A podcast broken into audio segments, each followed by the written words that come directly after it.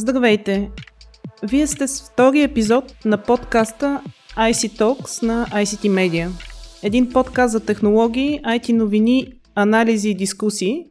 Аз съм Майя Бойчева, днес с мен е Деница Дженева, главен редактор на списание CIO.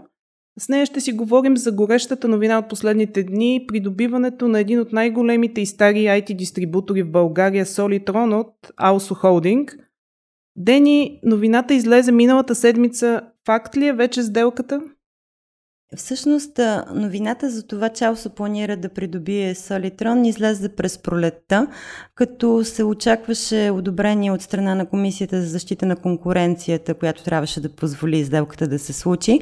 Всъщност това, което стана миналата или по-скоро по-миналата седмица, казаха даде зелена светлина, така че вече официално Алсо придоби Солитрон. Добре, как ще се отрази на Solitron сделката? Ще има ли някакви структурни промени в управлението, в персонала? Какво заявиха те? Ами, до сега не се, няма информация да предстоят промени в управлението и в персонала. Как ще се отрази сделката на партньорството на компанията с вендорите? Аус е много голям дистрибутор, който работи с а, над 550 марки и се очаква постепенно тези марки да стигнат и до българския пазар. Част от тях вече са представени тук, част ще бъдат нови. Добре, а на бизнес модела ще се промени ли? Нещо ново ще се случи ли? Also разполага с една платформа, която се нарича Also Marketplace и доколкото се знае, тази платформа ще позволи много сериозно развитие на модела като услуга, както за Solitron, така и за клиентите на компанията. Така че очакваме в тази посока да има по-сериозно развитие на повече варианти на предлагане на като услуга. Solitron е един от най-старите хардуерни дистрибутори в България. Това ли е бъдещето и на другите? Какво мислиш ти? Върви ли пазарът към окрупняване? Какви са твоите прогнози?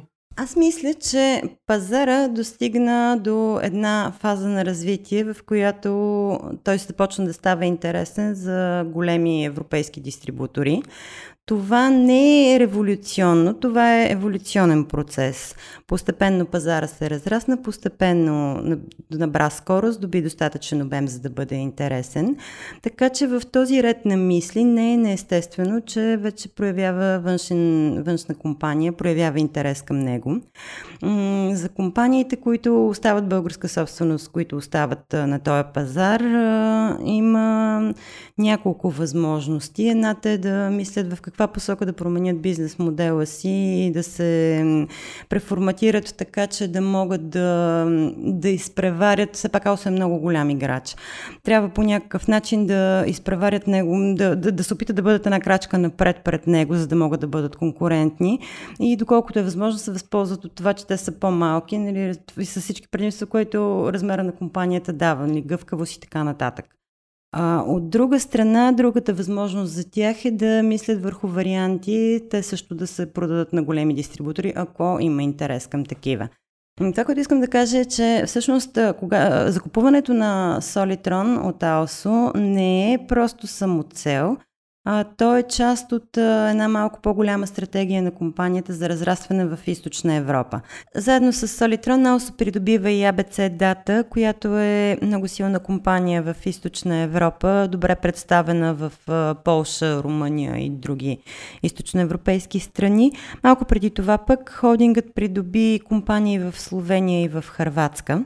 Така че това е част от една целенасочена експанзия в тази посока и това Аусо се надява да им донесе второто място като европейски дистрибутор през тази година. Какво ще се случи, ще разберем.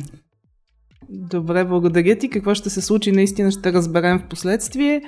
А вие, слушателите, очаквайте новия ни епизод другата седмица. До скоро!